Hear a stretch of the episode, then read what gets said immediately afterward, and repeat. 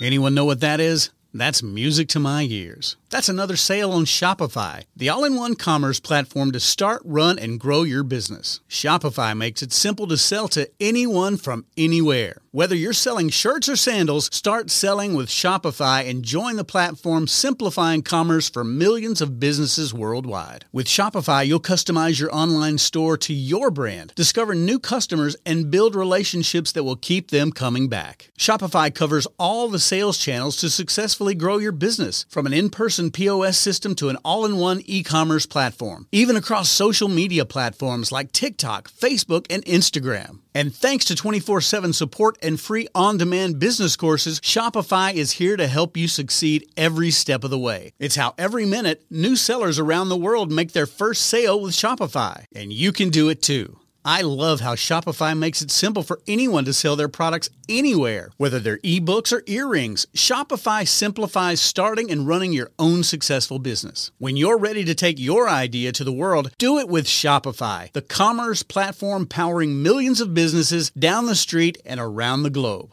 Now it's your turn to try Shopify for free and start selling anywhere. So sign up for a free trial at shopify.com slash C-Suite, all lowercase on C-Suite. Go to shopify.com slash C-Suite, all lowercase on C-Suite to start selling online today. Shopify.com slash C-Suite.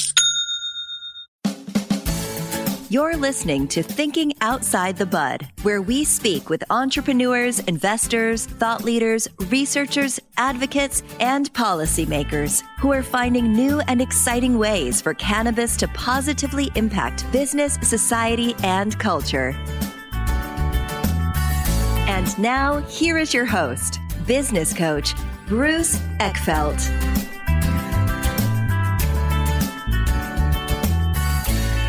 Welcome, everyone. This is Thinking Outside the Bud. I'm Bruce Eckfeldt. I'm your host. Today's guest is Matthew Nordgren. Matt is founder and CEO of Arcadian Fund and Arcadian Capital Management. We're going to hear a little bit about that, as well as his background uh, as a business person, as a philanthropist, as uh, an athletic, both participant and manager. So we're going to hear a little bit about that background. Matt, welcome to the program. Thank you. Glad to be here, Bruce. Appreciate you having me. So let's start with just a little bit of your personal background. So tell us a little bit about, you know, from a professional point of view, what have you been doing in your professional career? And then how kind of cannabis came into that? I always like to hear the stories of how people got interested or exposed to the cannabis business. Yeah, good question. Ran a real estate fund that in 2008 and 9, everybody had to rethink the world a little bit, right? and it was a large fund, and we had hundreds and hundreds of pieces of real estate yeah. that were either just land or an early development phase. And because it was a hard money fund, we got into a position with yeah. people that were borrowers where they had to either pay us and then figure out how to pay everyone else next to keep their land, or if they didn't think the land was worthwhile, they just gave us the keys. Yeah. And walked away. And that happened with a lot of pieces of dirt. And you can imagine the ones that gave us the keys didn't really think there was much upside on the land. Yeah. Well, we didn't either. And then all of a sudden in 2010, 11, 12, each year that went by, we started to get more and more calls for cannabis businesses. And the reason is because these pieces of land or dirt that were otherwise undesirable all of a sudden they had an option to try to have cannabis businesses for tax purposes, right? These yeah undesirable pieces of land were probably in cities and state uh, parts of municipalities that needed money so yeah. they wanted cannabis businesses so for four or five years really learned the industry did my 10,000 hours become an expert and all that stuff right yeah. through through getting rid of legacy real estate assets about 2015 16 started to look for deals more specifically i have been operating out of a family office environment mm-hmm. really as a private equity strategy investor while running funds there as well. And so really looked for a private equity like deal, a bigger deal, a growth equity deal, a leverage buyout type deal. Mm-hmm. That's when we found High Times. Looked at the High Times acquisition with a friend in 2015. It was about 125 million valuation at the time. We ended up passing for several reasons, but a year later in 16 it came back to me through another close friend at a 70 million valuation at which point mm-hmm. we we jumped on it yeah and so that's really how we got in. I spent five years doing real estate, learning it. Spent a year looking for a deal, executed Yeah. Um, the High Times transaction with a friend, and then after that, it was sort of off to the races. Yeah, launched and, Arcadian Fund. That's where we launched Arcadian. Got it. It's interesting that you kind of came at it from the real estate point of view. So these were pieces of land that all of a sudden became strategically valuable for cultivation purposes. Cultivation, right? Mostly. Yeah some manufacturing and some retail, but really you're looking at the desert hot springs, for example, or yeah. you know places in cathedral cities. So, you know there wasn't a ton of development to do, and you got places like that who saw this opportunity. We got calls from cities, from city officials. Yeah saying, "Hey, you've got this land; it's got water and power and zoned and this and that. Would you mind doing cannabis yeah. business?" we didn't even know what that meant. Well, um, can, but, talk, talk to me. Like, so what was your kind of take on cannabis at that point? Where were you coming from kind of personally, like in terms of understanding cannabis culturally, business wise, otherwise? Where, where were you when that started to happen? Well, I've always been around it. Uh, being a football player, there was um, athletes that I played with that were using it their whole careers. And coming out of high school, it's not something that I was around a lot, to yeah. be honest. But as soon as I got to college, I realized that a lot of athletes used it for lots of reasons: anxiety, sleep, pain. Yeah. And this was in early 2000s, 2001, 2000. So I started to try to see if it would benefit my life, and it did in some ways. Yeah and so I've been around it my whole life and understood that it does help people. Yeah. And um, and so it was nothing new for me to see the business side, but the numbers certainly yeah. made it make a little more sense. yes, it's a little surprising when you start crunching yeah. the numbers. And in terms of putting together those deals, I mean, what what was the key for you in terms of making those transactions work from a real estate point of view? Well, it was just real estate. It was a real estate deal. Someone had a higher and better use for it. Yeah. That's really what it came down to. I wasn't interested in developing it or being involved in the business. It was just a real estate transaction that now had value. Where we found a lot of synergy was mm-hmm. the operating businesses, yeah. like High Times that's where we really got excited because that's where we have our, our skill set. We've we've been one of the bigger private equity family office groups in um, the West Coast for many yeah. many many years. Yep. So when I looked at after the High Times transactions, now we had not only the expertise from doing five years of real estate, we had the industry's most well-known asset, yeah. based on 43 years of existence. Yeah. That's when we really started to think about the industry in terms of what could our skill set bring to the table. And being at one of the larger groups in Southern California, mm-hmm. being at the right age, 30, I was 35 years old and yeah. had done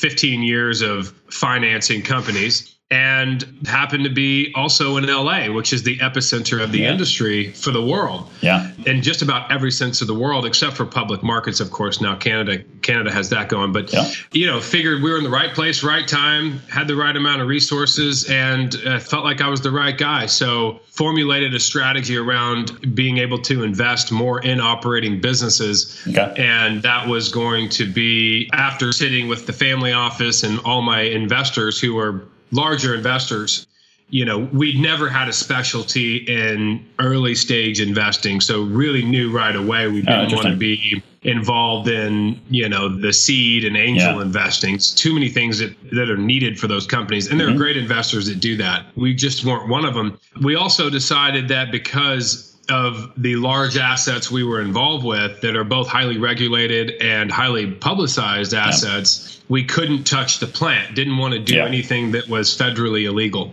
which, on our estimation, is basically described as a business that requires a state license to operate. That today there are no federal licenses to do that business. Yeah. So anything that didn't need a federal or state license to operate, we could invest in. Um, oh, interesting. So, okay. So, yeah, so we yeah. decided to look at businesses that were best in breed, that were growth equity. That was really our strategy. We were we had always been good at finding companies that had gotten to a point that were ready for scale. And so yeah. we didn't really need to solve any problems. It was more about resources to get them to the next level. So you're not doing early stage, the seed, even A round. I mean, I guess where do you actually get involved? Like, what's your test for this is something that we'd actually start to consider versus this is something that's too early for us? Yeah, the A round's about as early as we go. Sometimes a some type of convertible to an A round okay. we would get involved with if we really, really liked the business. We've done that a few times. And the reason reason is because for cannabis, I feel like the rounds are a round or two early as compared to normal venture private equity oh, investing. Okay. Because you can have a company that's got 75% of the market share that is two years, you know, month over month positive revenue growth and is generating significant cash yeah. that's raising an A round. Yeah. I mean that doesn't that doesn't happen in Silicon Valley, you know. So it's basically the, the whole cannabis market skews sort of early or late depending how you look at it where whereas you may if you're generally investing in B rounds, you might go to an A round in the cannabis market because they're just more advanced companies than than typically would you would see. That's right. And they're just for several reasons, obviously the risk factor and because the industry is emerging and there's yeah. a lot of reasons, but that's typically about accurate around yeah if you're if you're a b round investor you'd look for a rounds in cannabis and beyond the kind of financials, what are you looking for in the businesses? So the need a state license, you know, kind of stuff aside, you know, staying away from the actual plant product. What else are you looking for in terms of the investments? What are your kind of heuristics for deciding where to put your money and, and where not to? Yeah, good question, Bruce. We we really do look for experienced operators. And okay. typically because our companies are ancillary, they don't necessarily need someone who's had a lot of years in cannabis. In our minds, it's a consumer product. It's a medical product. It's an over-the-counter product. It's it's a lot of products that consumers can utilize. But I would think that someone who's had 30 years at big data company yeah. that sees cannabis as an amazing opportunity and then can go run a business just like he's run before in data has a better opportunity than someone who's been in cannabis for 30 years who feels like data is an opportunity for cannabis, right? Yeah. So we typically try to find guys and gals that have succeeded in that capacity. I think every CEO that has been in that position or a similar position at a company just like it that's it. not in the cannabis sector. So it's not their first rodeo in, in, most cases. And what do you see in terms of just kind of the business sophistication in terms of the market? Are you seeing that business folks, experienced senior business folks from other sectors are open and willing to get involved in cannabis based businesses, you know, across the board? Do you see hesitation? Is this changing over time? And what's going on in terms of the professional executive management of businesses in the cannabis space? Where are these people coming from? Yeah, it's certainly changing as expected, right? I mean, John Boehner is a good example joining the Acreage board. You know, we just had Vicente Fox join our board at High Times last week. And so what you're starting to see is similar to the end of prohibition for alcohol, right? The Kennedys yeah. are joining the team. I mean, it just makes sense. Yeah. So it was expected, but even last year, what you saw was you might have a guy who's at or a girl. Sorry, mm-hmm. I, I, we're big on female empowerment in this industry. It's but um, you have people that were potentially maybe at Salesforce, for example, yeah. and they'd been there for six years. And Salesforce isn't that old of a company, and they're sitting there, you know, five levels down from Marc Andreessen or something mm-hmm. at Andreessen Horowitz or. Uh, if they're at Andreessen Horowitz, for example, we had a couple people that left that firm. We had a couple people that left. Um, uh, sale, who was the head of Salesforce? I forget his name, but if you're, I'm just going to blank on it offhand, but yeah. Yeah, but so you have, anyways, you have executives at major companies and then a few levels down, and those guys are and gals are making really good money and have great stock options and this and that. But then you have somebody who's been there five, six, seven, eight years, 10 years, yeah. and they look at the people above them and they say, I may never get there, right? Yeah. I just might not get there. But I know exactly what those people do, and I know exactly what I do for this business. I mean, I know the ins and outs. And so what you started to see was last year and the year before that, really, you started to see those types of people who were like one step removed from really, really being in the big bucks say, I'm going to leave and go build this exact company to a T, and then I'm just going to sell it back to these guys. Yeah. And funny enough, what we found that our companies end up talking quite a bit to their former associates at those big companies and they know that they can't address the problem that cannabis businesses need. Cannabis businesses need payroll, they need software, they need data, they need compliance, they need they know the big companies know they can't address them. And so they end up actually supporting yeah. their old colleague who left yeah. because they would rather buy a company from a friend yeah. And know that the company actually fits and is going to work for them, right? They don't want to buy a company and the next day realize it has all these kinks and is is going to cost a lot of money and time to figure out how to make it fit. Yeah. They'd rather give information to their old colleagues to make sure it works and then pay a premium for it for yeah. that. So it's actually turning out to be a heck of a move by some of these executives who did leave early on to go build these businesses. Yeah. And then I think it's interesting one. I mean, I, I work with a lot of folks who are building out leadership teams in this space, and it's that strategy of finding finding the executive that you need that's in the non-cannabis space who is willing to come over is a great way to find good senior talent. And, and oftentimes you're finding people who, as you said, have those connections that can actually grow the business and the way you need to grow it. It's fascinating what you're bringing up, which is the idea that sort of the federal legality situation that we're in ends up creating this business model or kind of you know company growth model, which is you essentially support a business in the cannabis space that you can't touch for all sorts of legal reasons but waiting for the business to kind of grow or waiting for regulations to work itself out. So you've got a good acquisition target once it happens. That's exactly right. And by the way, it was Marc Benioff at Salesforce. so that just to put, but yeah, no, I mean, I, look, those guys. Let's just use Salesforce as an example, and those guys are thinking that same thing, right? They do not have the risk appetite, being as big as Oracle or yeah. Salesforce is, to address cannabis right now. I mean, of course they would like to, but again, you know these huge companies they have a big need for either their shareholders their stockholders their board whoever it is to address growth they yeah. have to grow yeah. and when you're so big and you've already spent a lot of time you know attacking all the markets that were available to you and your market share leader in all of them you know you try your best to gain a point here or there but the biggest thing you can do is when there is a new market to to uh, own and you have the ability to own it you're going to and yeah. you have to or your shareholders and stakeholders are going to be very upset with you yeah. if you didn't take that opportunity so when legislation passes for various verticals to make that move into this space yeah.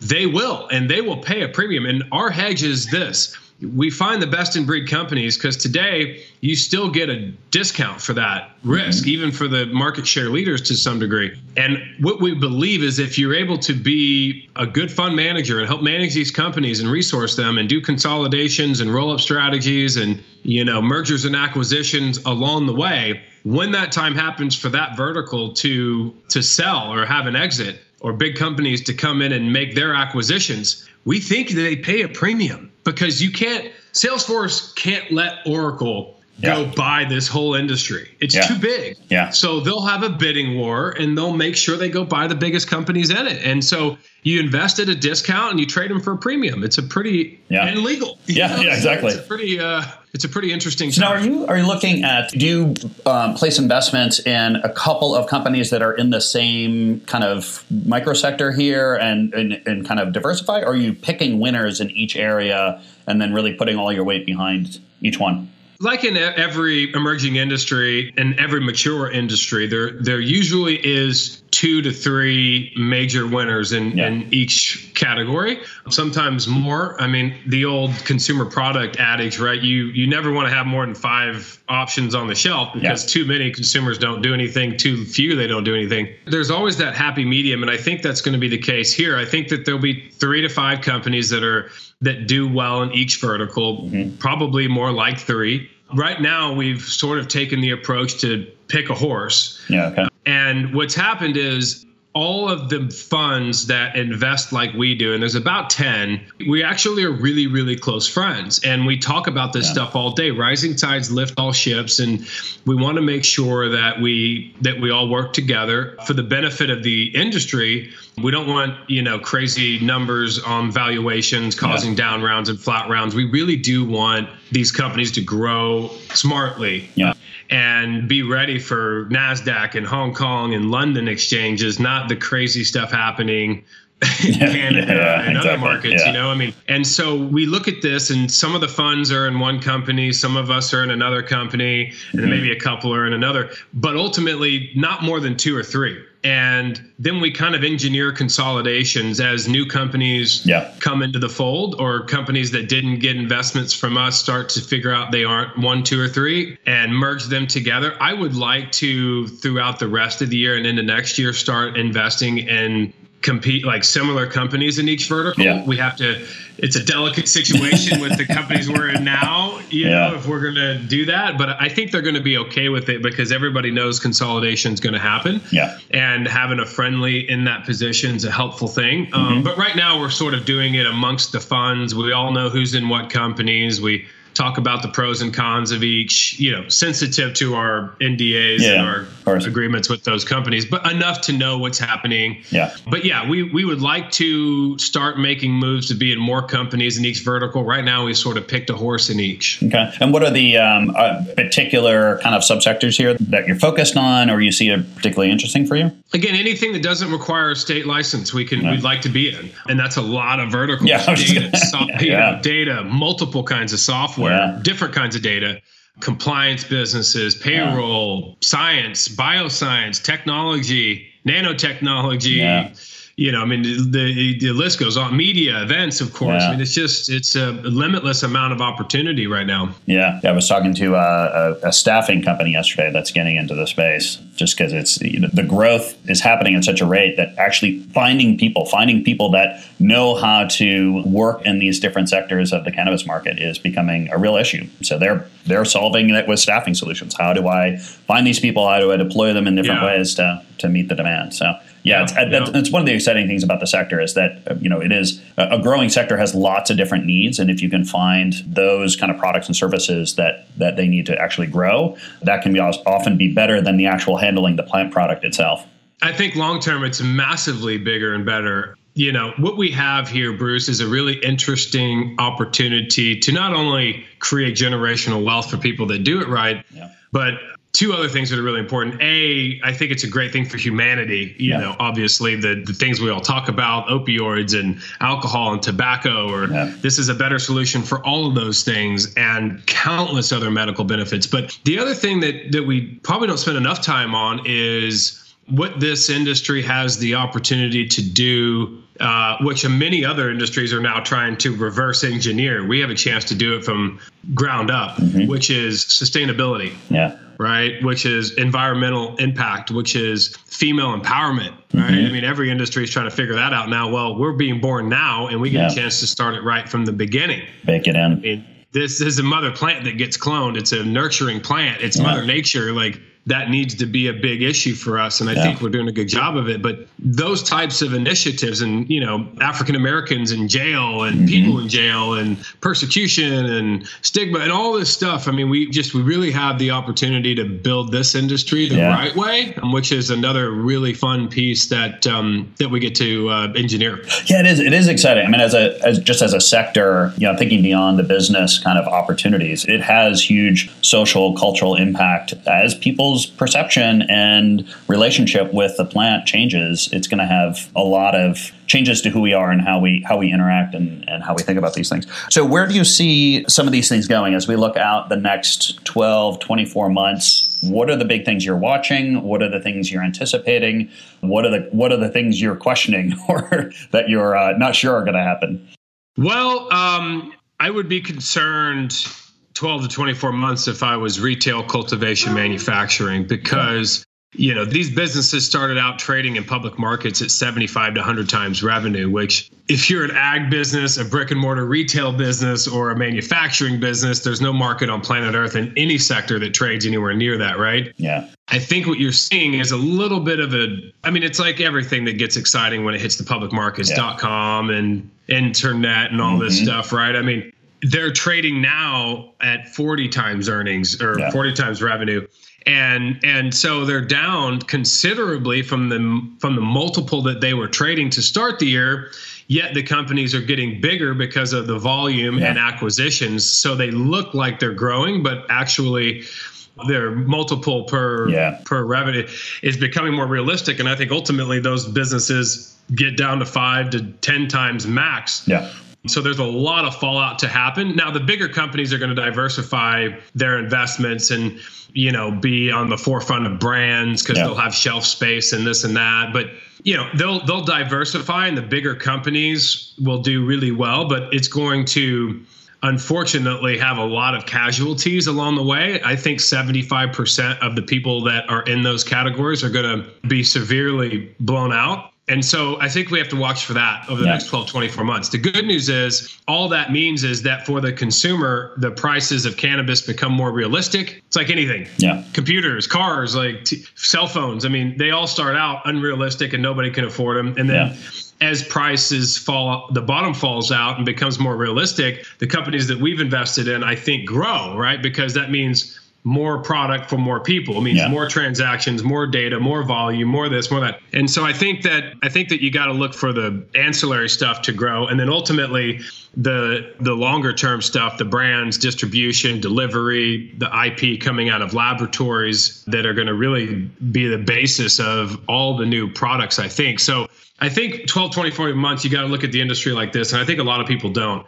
You have to think about the plant is not the plant. I'm a whole plant advocate personally. I, I'm a whole plant guy, but it's very clear to see the trends in every maturing market. People do not come into cannabis for flower. Flower's always been available to everybody just yeah. because it's cheaper and, and, legal down the street doesn't mean you're going to convince anybody new to be a flower user. Mm-hmm. So this plant, you have to look at it almost as if you can deconstruct the plant, okay. right? There's about 120 to 140 phytocannabinoids in yeah. cannabis or hemp plant people say 40 are really only active, but yeah. you know, there's a bunch to play with here. So yeah. if you can isolate them all individually and look at them as 100 and let's just use 40, 140 buckets of isolated molecules. Yeah. What does that molecule do in different doses and different delivery methods in combination or conjunction with other molecules, other terpenes, yeah. you know, B12, acai, eh, who knows, right? Fish oil, you can put anything else. And you have to do that with, you can play with all of these things when you isolate isolate them or combine them with other cannabinoids. So yeah. there's a limitless amount of combinations to play with. And when you think about it like that, now you have potential products that you can infuse these isolated molecules into that pretty much is anything in the grocery store. So, what people don't understand is that every person on planet Earth is likely to be a consumer of cannabinoids, much like they are mushrooms right now. Mushrooms yeah. and about everything in the grocery store, when you break it down to its molecular level, people don't know it. Yeah. But, you know, it's a basic element of planet Earth, just like this plant potentially is as it's deconstructed. So, I think long term, not even long term, 12, 24 months, you're yeah. going to see a lot of new products driven by isolated molecules with patented formulas and delivery methods. Yeah. And that's that's where I think we're all hoping this industry goes because that's when you have put it this way, about 12 to 17% of any major market is currently some form of flower user or okay. has access to flower or some participates with cannabis flower. Yeah. So if you if you broke that down to a room of 100 people, you could take 12, 15 people and say, "Okay, you guys are kind of already yeah. consumers in some way or going to be, let's get you out of the room. Let's focus on the other 85 people yeah. in there." If you walked in and said, "Hey, cannabis is legal. Here's some flower. They're going to say, okay, yeah, exactly. Yeah. I don't like the flower. Yeah. I don't like lighting up things. I don't like smoking things. I tried it before. It doesn't work for me. Everyone's chemical makeup and is different and people's yeah. Uh, habits and, and desires are different. So now we have to target those other 85 people and say, how can we benefit your life? Yeah. Well, there's probably maybe there's one child in there with epilepsy, and all of a sudden we have FDA approved Ep, uh, Epidiolex yeah. from GW Pharma. Yeah. Now we have a product for that one person. Okay, now we're down to 84 people. How do we turn 84 into consumers now? Yeah.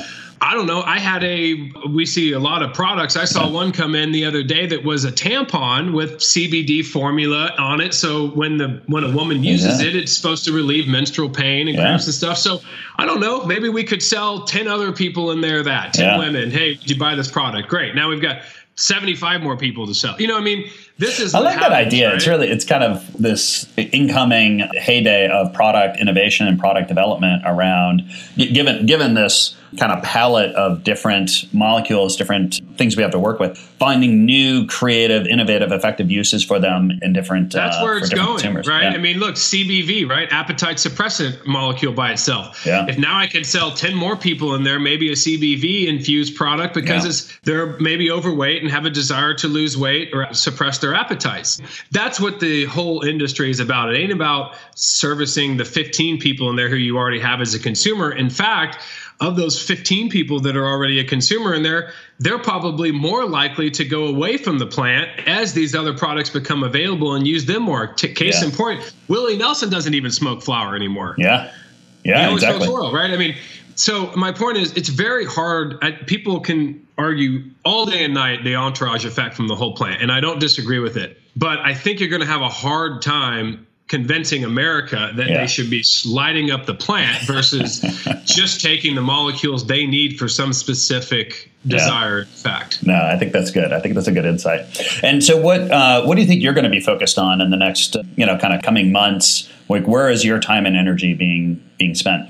Um, our time and energy is going to be spent continuing to speak at events around the world, want to share a similar story that we're talking about today in more depth, what this plant can do, what this industry can do, and then using that platform to talk about our companies that are solving those problems. We we want to continue to manage our companies and put them in the forefront as leaders in their verticals. So for me, you know, I work for my LPs and my job is to is to uh, make sure that the bets we've placed are good ones. But the fun part of that is that I get to do it and feel good about the work. Um, so more of the same, Bruce. Just continuing to preach and and try to uh, continue to grow our businesses the best we can. That's great, great. And if people want to find out more about you and about uh, Arcadian and all the the work you're doing, what's the best way to uh, to get that? We got a great team, Bruce. I think the best way to do it is just email us info at arcadianfund.com, A R C A D I A N fund.com. I don't have any social media. Uh, you know, I think this plan is going to do one. Yeah, I'm old school. So, you know, I, I think this plan is going to hopefully help society and yeah. humanity reconnect with itself. I think we're a very disconnected, distracted society today, which social right. media is a big part of. Yeah. I know some people need it for business, and I think we even may have some for the business. But yeah. you know, anyways, I think uh, I think the best way is just hit us on an email, and um, and we'll be available. Great, and I'll make sure that that information in the show notes for, for folks so uh, they can get a hold of that. Matt, this has been a pleasure. Thank you so much for taking the time, and I look forward to uh, hearing how things go and the work that you're doing over the coming months. Thank you, Bruce. You've been listening to Thinking Outside the Bud with business coach Bruce Eckfeldt. To find a full list of podcast episodes, download the tools and worksheets, and access other great content, visit the website at thinkingoutsidethebud.com. And don't forget to sign up for the free newsletter at thinkingoutsidethebud.com forward slash newsletter.